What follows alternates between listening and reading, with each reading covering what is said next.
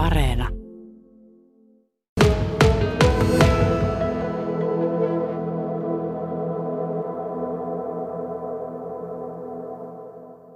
Tällä hetkellä nyt ihan uusimpia tilastoja ei ole saatavilla, että tuon kevään osalta voin kertoa kyllä, että meillä on ollut sairaslomat.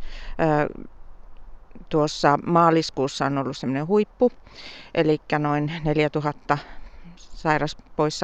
sairaspoissaolopäivää ja, ja keskimäärin se on semmoista kolmea ja puolia tuhatta ja, ja tietysti niin kuin hoitohenkilöstö on se suurin henkilöstöryhmä, niin se korreloituu sinne ja, ja kertaantuu, että, että hoitohenkilöstön sairaspoissaoloja on ollut keväällä, että tämän syksyn osalta ei ole vielä lukuja saatavissa, mutta semmoinen ö, tuntuma meillä on, että hieman vähemmän on nyt ollut kuitenkin näitä sairaspoissaoloja. Ja tietysti tässä taustalla on tämä korona, ollut, mutta tuossa keväällä yleensäkin on aina se huippu. Oli meillä koronaa tai ei, niin siinä on tämä epidemia kautta eletään yleensä ja, ja tuota, ihan samalla tavalla on nyt viime vuonna mennyt. Eli oli koronaa tai ei, niin samalla tasoilla, samalla tasoilla? Mm, no määrällisesti ollaan nyt ollut, oltu korkeammalla tasolla, että, mutta että se huippu ajoittuu tuonne helmimaaliskuulle useinkin.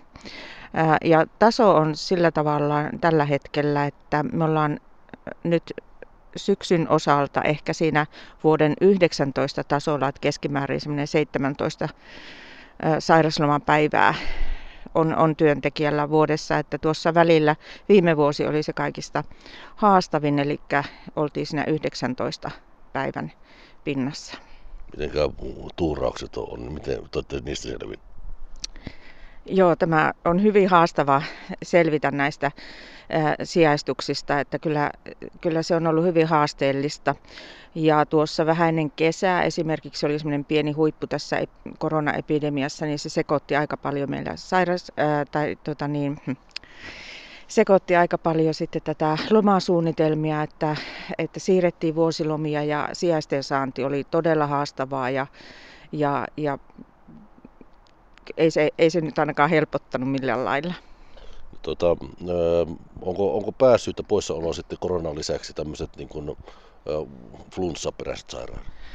No joo, varmaankin nyt korona-aikana tehtiin tämmöisiä tietysti ihan siitä sairaudesta johtuen, kun ei, ei alun perin tiedetty, että mikä se on. Ja se oli, on hyvin vakava sairaus. Ennen kuin tuli rokotukset ja muut, niin meillä, meillä pidennettiin esimerkiksi oma ilmoitus aikoja sillä tavalla, että, että voi olla sen 5 plus 2 päivää sillä oma ilmoituksella pois. Ja, ja tietysti siihen ihan, ihan tämmöisiin valtakunnallisiin linjauksiinkin, mitä, mitä niin kuin tuli, niin tehtiin näitä toimenpiteitä, että nyt ollaan hieman siitä tultu, tultu takaisin. Ja, ja sitten se, mikä niin kuin ehkä nyt niin kuin, tuota, korona-aikana oli paljon näitä oma ilmoitussairaspoissaoloja, mutta nyt kyllä niin kuin, semmoista viestiä tulee, että tämmöisiä pidempiaikaisiakin sairaslomia on, on nyt sitten päässyt, päässyt tulemaan ja, ja ne sitten omalta osaltaan tietysti vaikuttaa nämä pidempiaikaiset sairauslomatkin, niin näitä flunssaperäisiä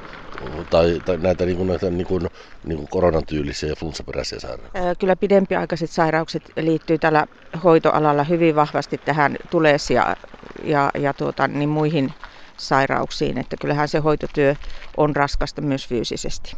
Eli tuki- ja liikuntaelinsairauksiin? Niin, tuki- ja liikuntaelinsairauksiin liittyy.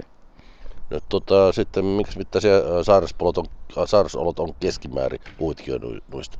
No keskimäärin varmasti se, se että meillä on, on nyt keväällä ollut se 5 plus 2 päivää voi omaa ilmoituksella olla, että keskimäärin varmasti sitten kuitenkin se ää, sairas ää, niin kuin pituus tulee käytettyä ää, siinä mielessä, että jos niin kuin tämmöiseen flunssaperäiseen sairauteen vaikka sairastuu, niin yleensähän siinä niin kuin ensin sairastuu lapset ja sitten sairastuu vanhemmat ja, ja siinä kyllä tulee päivät käytettyä.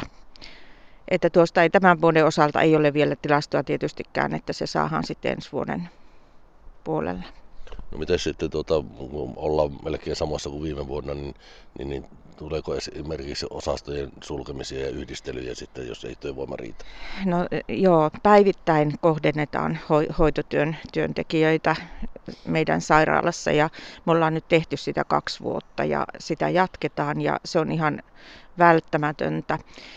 Ehkä, ehkä se suurin vaikutus tulee tuonne leikkaustoimintaan, että olemme, olemme joutuneet sieltä niin kuin supistamaan tavallista enemmän. Ja se on tietysti ikävää, että silloinhan se su- kohdistuu suoraan sitten tuonne potilaisiin ja, ja leikkauksia on jouduttu jonkin verran sitten tästä työvoimapulasta johtuen perumaan. Että se on, se on niin kuin varmasti se ikävin asia ja jonkun verran peruntuu sitten näistä sairaslomista johtuen myös, myös muita poliklinikka-aikoja. Koronahan nyt on liikkeellä, mutta tuota, onko niitä muita tauteja, niin kuin minkälainen se tilanne on, onko sulla siitä tehty? No joo, korona on, on todellakin liikkeellä ja, ja, ja edelleen korostan sitä, että se ei, ei ole hävinnyt yhtään mihinkään, että kyllä meillä sairaalahoidossa on edelleen koronapotilaita influenssa-aaltoa odotetaan, tai oikeastaan se on jo päällä, että kyllä, kyllä niin kuin kehotan ihmisiä kyllä huomioimaan tämä asia ja, ja maskin käyttöä, maskiahan saa käyttää ja, ja niin kuin itse tehdä sitä ennaltaehkäisevää työtä, että sitä toivoisin, että väestö tekisi ja, ja ihan, ihan senkin takia, että sekä influenssa että korona niin saattaa tietyille ryhmille olla sitten vaarallista tuosta päästäänkin sitten siihen, että tota, kaikkialla käsketään aina pysyä kotona niin kauan, että on taas terve, niin, niin, niin mikä se kynnys sitten on, miten se määritellään? No joo, tämä on vaikea, vaikea kysymys ja tietysti aina vähän yksilökohtaisesti, mutta kyllä kuumeettomia päiviä pitäisi aina vähintään ainakin se yksi tai kaksikin olla. Ja, ja se justiin, että jos sinne puolikuntoisena sitten tulee sinne työpaikalle, niin kyllähän sinne helposti sitten altistaa ja tartuttaa muita